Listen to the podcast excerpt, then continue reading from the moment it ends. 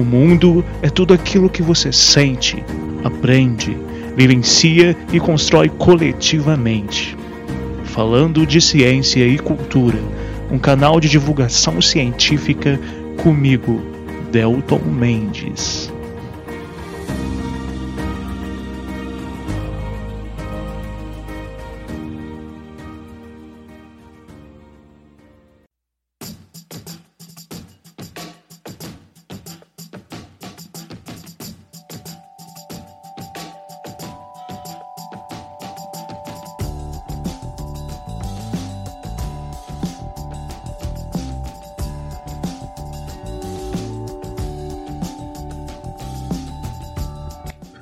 Olá, queridos e ilustríssimos ouvintes, ouvintas. Estamos de volta para mais um episódio do Falando de Ciência e Cultura. Comigo, a voz de besouro que conversa com vocês todas as sextas-feiras. Ou, na verdade, qualquer dia que vocês quiserem ouvir esse episódio, né? Eu gravo nas sextas, publico nas sextas, mas vocês podem ouvir quando quiserem. Bom, hoje eu vou conversar com vocês brevemente sobre violência, sobre as violências, relacionando, claro, como sempre, biologia, cultura, história e sociedade. Então, para mim, a violência pode ser combatida, transformada, a partir de maior atenção do Estado, pela ciência e, claro, pela solidariedade humana. Mas e para você? Afinal, o que é a violência?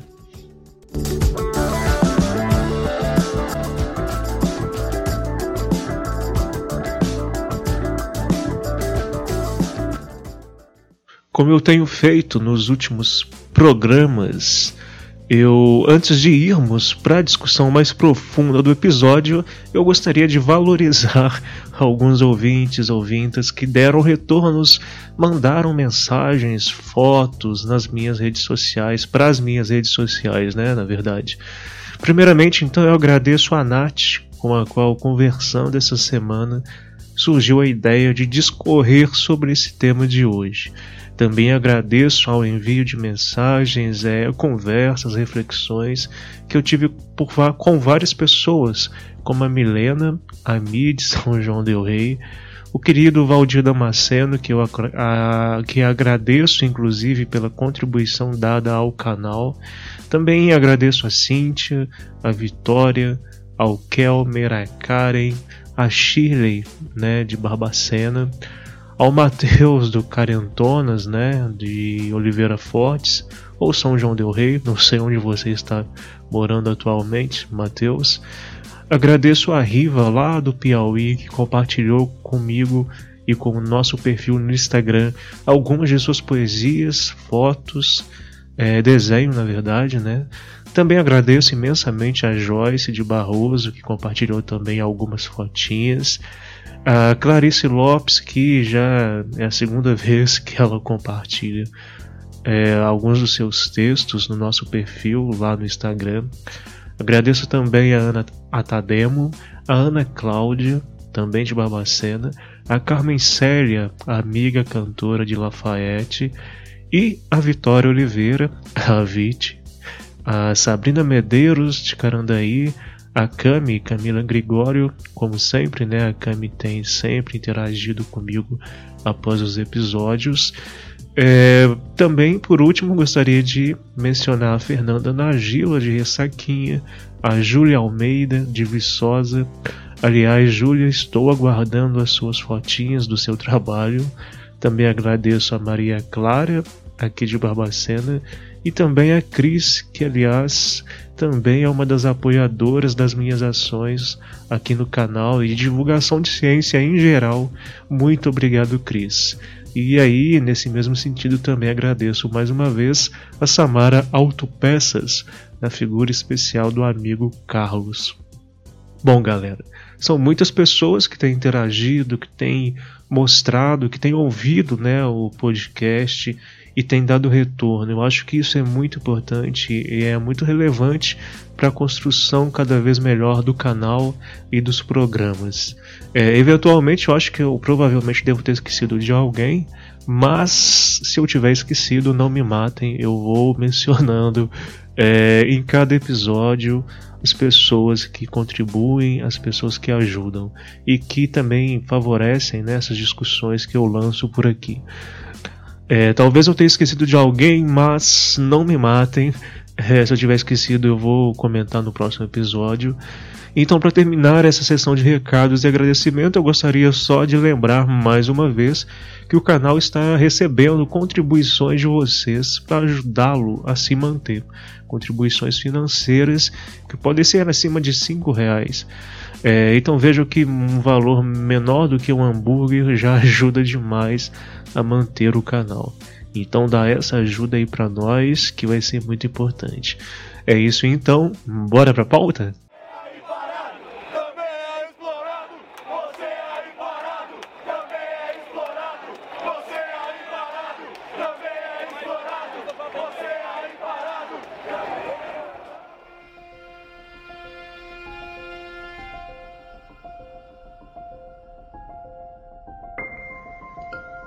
Como muitos de vocês devem saber, a história humana na Terra sempre foi marcada por conflitos, por diferentes perspectivas mesmo de entendimento da própria espécie, do mundo e das relações que nós temos entre nós mesmos, por exemplo, em grupo, ou em relação à natureza, como eu sempre tenho dito. No tema de hoje, é, não seria diferente. A violência, segundo dados mesmo arqueológicos, no sentido mais amplo, biológico, mesmo paleontológicos, sempre esteve presente, não, não apenas na história humana, mas na história da vida na Terra. Vejam que nos últimos quinhentos milhões de anos, a vida se complexificou de forma absurda no planeta. Alguns cientistas vão chamar isso de explosão do Cambriano. E muitas espécies passaram a dominar, além dos mares, as massas de terra do planeta cada vez em maior quantidade. Nós tivemos um, entre aspas, bombar na vida na Terra nos últimos quinhentos milhões de anos. E é claro que quanto mais espécies, mais busca pela reprodução e manutenção dessas espécies vai ocorrer. Tudo isso, obviamente, gera processos violentos, muitas vezes, de luta pela sobrevivência. Quem nunca viu um filme de dinossauros, ou então um Globo Repórter, no qual a gente vê várias espécies lutando pela sobrevivência, mas também muitas vezes cooperando, né? Bom, é claro que essa violência, infelizmente, tem servido muitas vezes, esse contexto que eu expliquei para vocês, da vida, da evolução da vida na Terra, muitas vezes tem servido para pessoas... É, nos últimos séculos, afirmarem que a violência humana é sobretudo um dado cultural, natural na verdade. Mas vejam que isso é um absurdo, né? Essas pessoas, é, ainda hoje algumas delas vão dizer que a violência está na nossa biologia e dessa forma elas acabam que, meio que justificando atos de violência, muitos e muitos atos de violência, assim como a violência, por exemplo, de homens para com mulheres, ou mesmo atos hediondos como o estupro.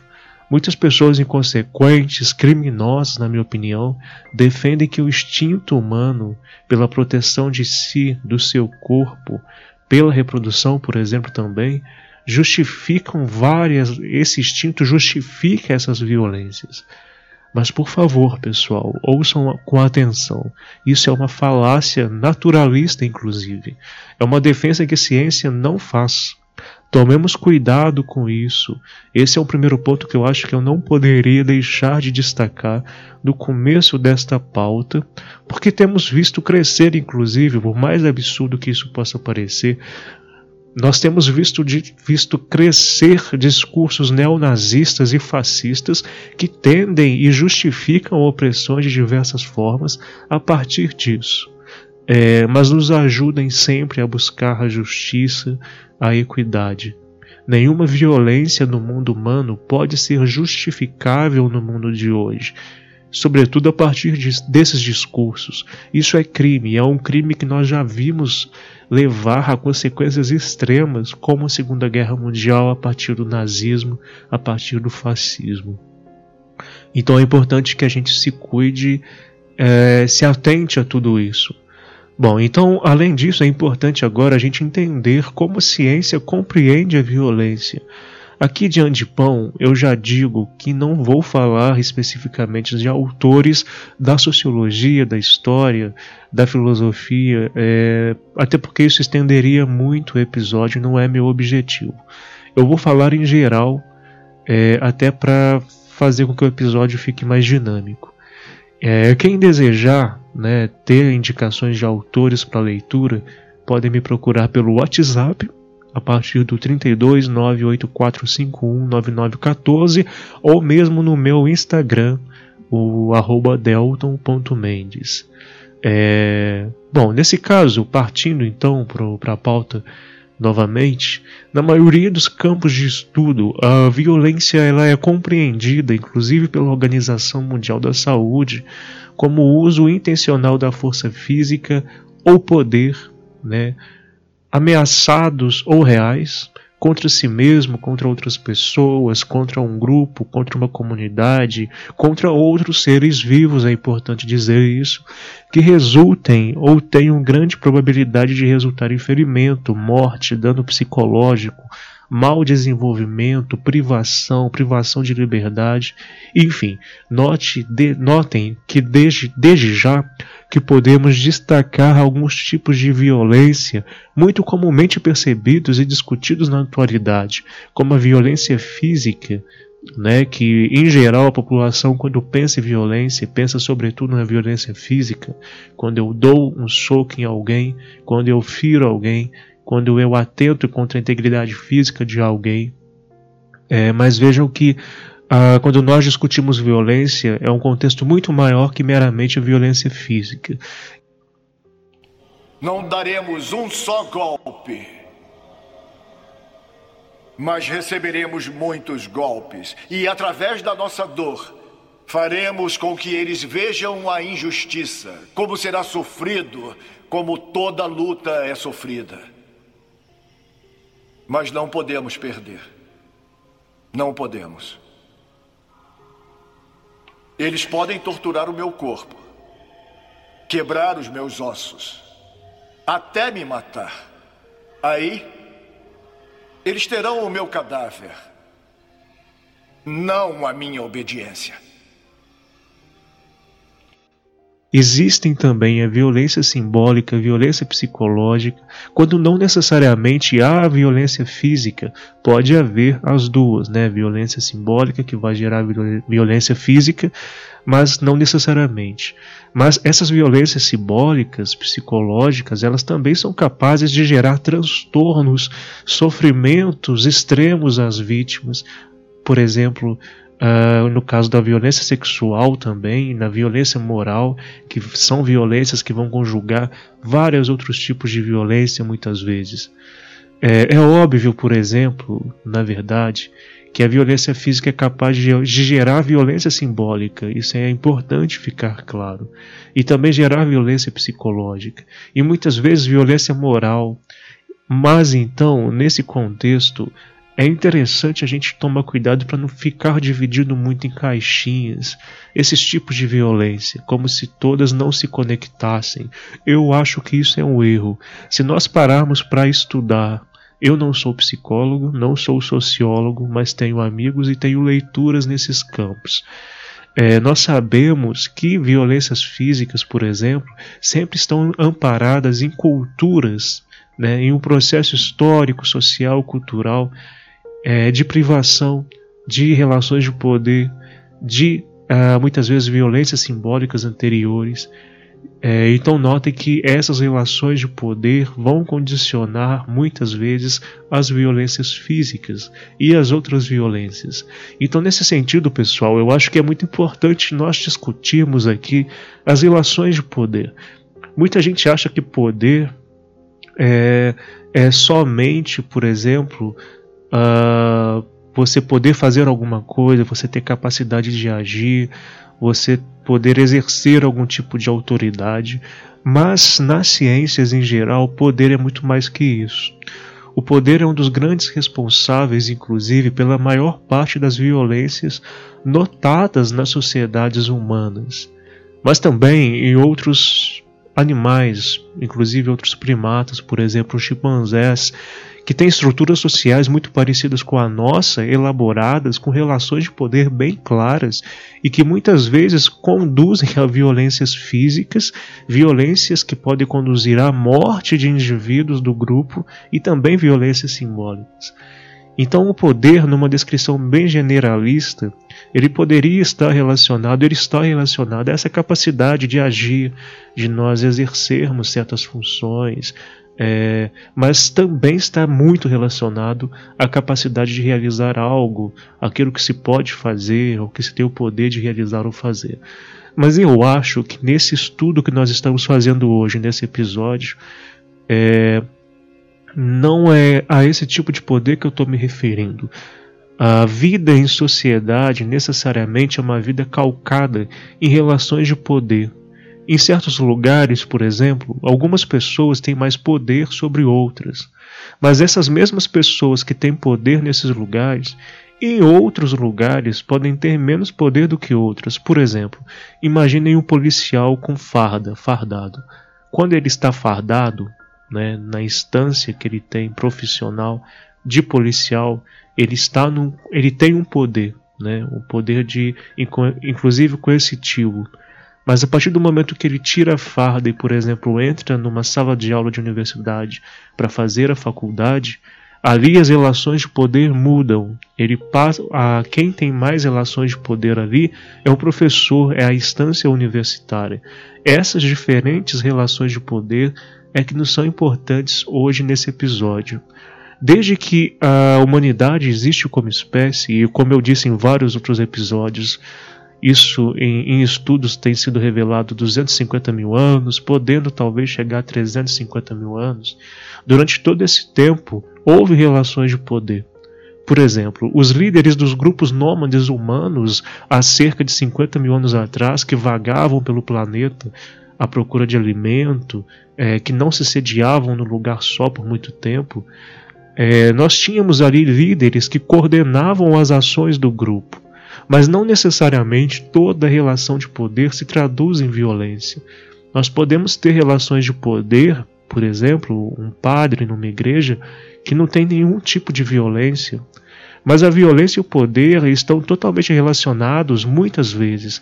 Muitas vezes as relações de poder podem gerar dependência, como hoje notamos tão claramente no mundo capitalista, no qual quem tem mais posses, quem tem mais dinheiro, quem tem mais terra, terá mais poder em várias circunstâncias, e essas circunstâncias podem gerar zonas de possíveis violência, sobretudo simbólicas, físicas, psicológicas, É, que vão gerar, né, diversos tipos de traumas sociais e são responsáveis por grande parte das mazelas sociais que nós vivemos hoje na atualidade. Então é importante destacar, galera, que as várias violências, por exemplo, pelas quais minorias passam no mundo todo atualmente, violências provocadas pela pobreza, pela cor de pele, pela etnia, pela fé, pela sexualidade, é, são violências baseadas numa estrutura de poder construída por um sistema opressor. Então é importante destacar que a violência sexual, inclusive, violência psicológica, física, sofrida milenarmente, por exemplo, por mulheres praticadas por homens, é uma violência também relacionada, são violências relacionadas a estruturas de poder construídas ao longo de milênios. Os homens, nós homens, sobretudo homens brancos, historicamente somos repletos de privilégios e ainda somos repletos de privilégios. Essa é uma condição histórica e social baseada numa estrutura de relação de poderes que ainda favorece poucos, em detrimento de muitos, e isso é violência, são violências. Pensamos, pensemos, né, agora, por exemplo, na violência sofrida por habitantes de favelas em estados como São Paulo, Rio de Janeiro, mesmo aqui em Minas Gerais. Uma violência que tem forte relação com políticas públicas inexistentes ou rasas, né, escassas, e que tem forte relação com a história da escravidão e da colonização brasileira.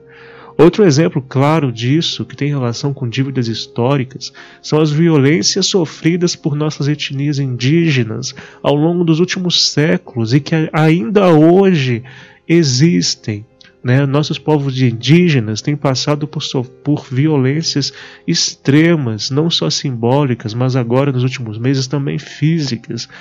Uh, o nosso próprio presidente, uh, por muito, muitas vezes nos últimos anos, fez discursos, né, de, de violência extrema contra esses povos, rela- mostrando, mais uma vez, relações de poder, história e cultura.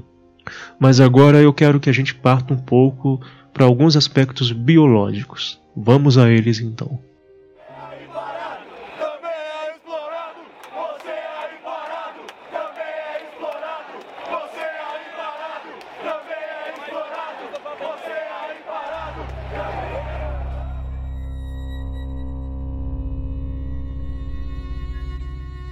Biologicamente, nós sabemos que algumas condições naturais biológicas podem gerar pessoas, outros seres vivos, né, de outros grupos animais, é, mais agressivos.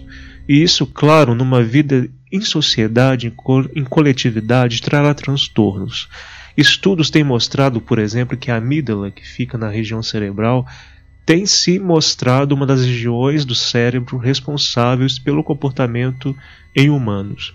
Além dela, o córtex pré-frontal é a região cerebral mais relacionada a comportamentos e tendência de agressividades, agressividade, né, em humanos, com agressão, por exemplo, impulsiva, comportamento mais direcionado e possível de violência com relação a outros humanos. É, e essa região atua também na questão dos comportamentos, na definição de escolhas, de metas, tomadas de decisões, por exemplo. Além de tudo isso, pessoal, é importante dizer que alguns hormônios em desnível, por exemplo, o cortisol, uma pessoa com excesso de cortisol na corrente sanguínea, ela acaba sendo mais estressada e o estresse pode, tende, vai contribuir para maior impaciência, né? E favorecendo assim comportamentos mais violentos. É, fora isso, galera, é, imaginem pessoas que tiveram infâncias difíceis, pais alcoólatra, alcoólatras, né, expostas às mais diversas violências, por exemplo, a pobreza extrema também. São pessoas que tendem a ter alterações de perfis biológicos, mesmo cerebrais, ao longo da vida. A epigenética mesmo é um campo científico muito interessante que tem mostrado os impactos da cultura, do ambiente, no, no desenvolvimento, pré-nascimento mesmo, é, que vai, é, desenvolvimento esse que vai mudar, alterar certos traços de personalidade futura de uma pessoa. As vítimas de violência na infância, na adolescência, podem se envolver em comportamentos, podem desenvolver, desculpa, comportamentos de alto risco e mesmo se envolver, na verdade, né, em comportamentos de risco, como por exemplo o uso abusivo de álcool, de substâncias químicas, o que por sua vez vai contribuir para doenças cardíacas, cardiovasculares, É, surgimento de cânceres, depressão, por exemplo, diabetes, H I V, enfim. Processos esses, doenças, processos de adoecimento que podem inclusive gerar a morte prematura. Então, como eu sempre tenho defendido, notem que não podemos dissociar biologia de cultura. Isso é um erro. Ambas estão totalmente conectadas. Sabemos que algumas cargas, né, Tem grande possibilidade, genéticas, tem grande possibilidade de serem ativadas a partir de vários comportamentos gerados por traços culturais aos quais uma pessoa é exposta, por exemplo. Então, é claro, tudo isso precisa de mais estudos, né? Algumas coisas ainda não são definitivas na ciência, mas isso já revela a dimensão inter e multidisciplinar da violência. Que nós pensarmos na violência não significa pensarmos apenas em dados estatísticos, eles são importantes, mas como que esses dados estatísticos podem revelar o comportamento geral de uma sociedade e favorecer, por exemplo, políticas públicas de saúde, inclusive, e educação que possam diminuir à violência. Essa é uma questão que precisamos todos sempre estar atentos. Não daremos um só golpe, mas receberemos muitos golpes, e através da nossa dor, faremos com que eles vejam a injustiça, como será sofrido, como toda luta é sofrida. Mas não podemos perder. Não podemos. Eles podem torturar o meu corpo, quebrar os meus ossos, até me matar. Aí, eles terão o meu cadáver, não a minha obediência. Bom, finalizando, galera, eu gostaria de trazer para vocês alguns dados importantes dentro de toda essa discussão. Vejam bem. Uh, primeiro, a violência provocada por religiões em toda a nossa história, ou seja, a violência provocada sob o pretexto de que um deus ou deuses são mais importantes do que outros e que isso, fa- isso faz com que vários povos tentem dominar e padronizar outros povos. Esse tipo de violência, ao longo da nossa história, já foi responsável, segundo alguns estudos, pela morte de cerca de um bilhão de pessoas uh, ao longo da, da história humana. Outro dado importante, a violência provocada pela disputa de territórios ao longo dos milênios, né, da antiguidade para cá, sobretudo, impérios, guerras, é, já foi responsável pela morte de algo em torno de quatro bilhões de pessoas, eu disse bilhões de pessoas, nesses últimos milênios. É, a violência provocada por homens para sustentar seu poder diante de suas esposas, suas namoradas, ou mesmo de seus, entre aspas, amores não correspondidos, que ainda hoje é muito existente, inclusive, muito presente na sociedade, é responsável pela morte de cerca de uma mulher a cada cinco minutos em todo o mundo. Então o feminicídio é uma realidade que ainda é pesarosa e precisa ser discutida na sociedade com maior veemência. Outro dado, né, a violência contra pessoas da comunidade L G B T Q I mais, desculpa se eu falei errado eventualmente, é, mata milhares de pessoas todos os anos. E pessoal, quase um bilhão de pessoas em todo o mundo está em situação de estar saindo do seu país de forma irregular, na condição de refugiados, lutando pela sobrevivência. Então pensem bastante nisso. Quase um bilhão de pessoas nesse momento estão fora ou saindo de seus países, buscando de forma irregular viver em outros países. É o que nós vemos, por exemplo, na situação da Síria, de vários países africanos, de pessoas buscando a, melhor, a vida na Europa, na Ásia, e toda essa discussão que se tem aí, né, em, é, em torno desse contexto. E fora tudo isso, galera, sabemos que cerca de três vírgula cinco bilhões de pessoas no mundo todo hoje passam fome. Digam para mim, isso não é violência? Quase metade da população mundial está passando fome agora.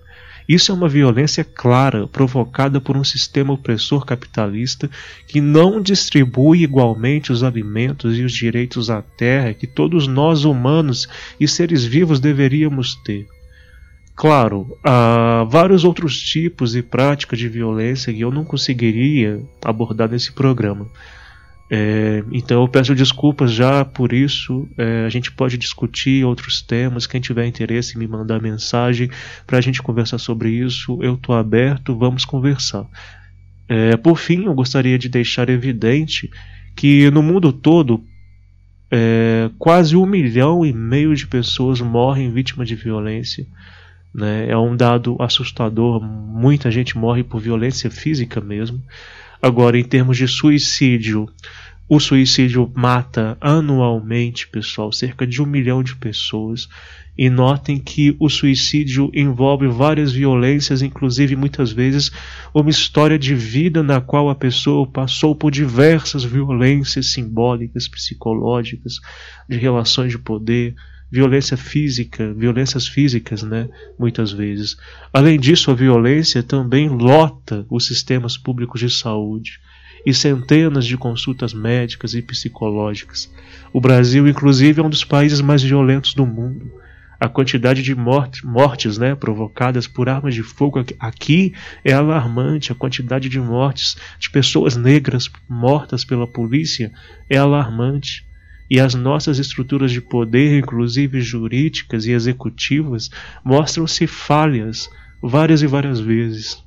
Então, o que que nós podemos fazer nesse sentido?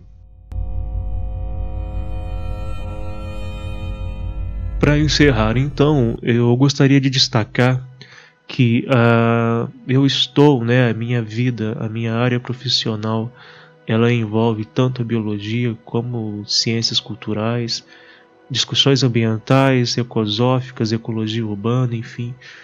Então eu gostaria de destacar que a Agenda dois mil e trinta da ONU, ao contrário do que muitos podem imaginar, não é uma agenda apenas para que vai discutir como acabar com as emissões de gases de efeito estufa ou como minimizar as mudanças climáticas.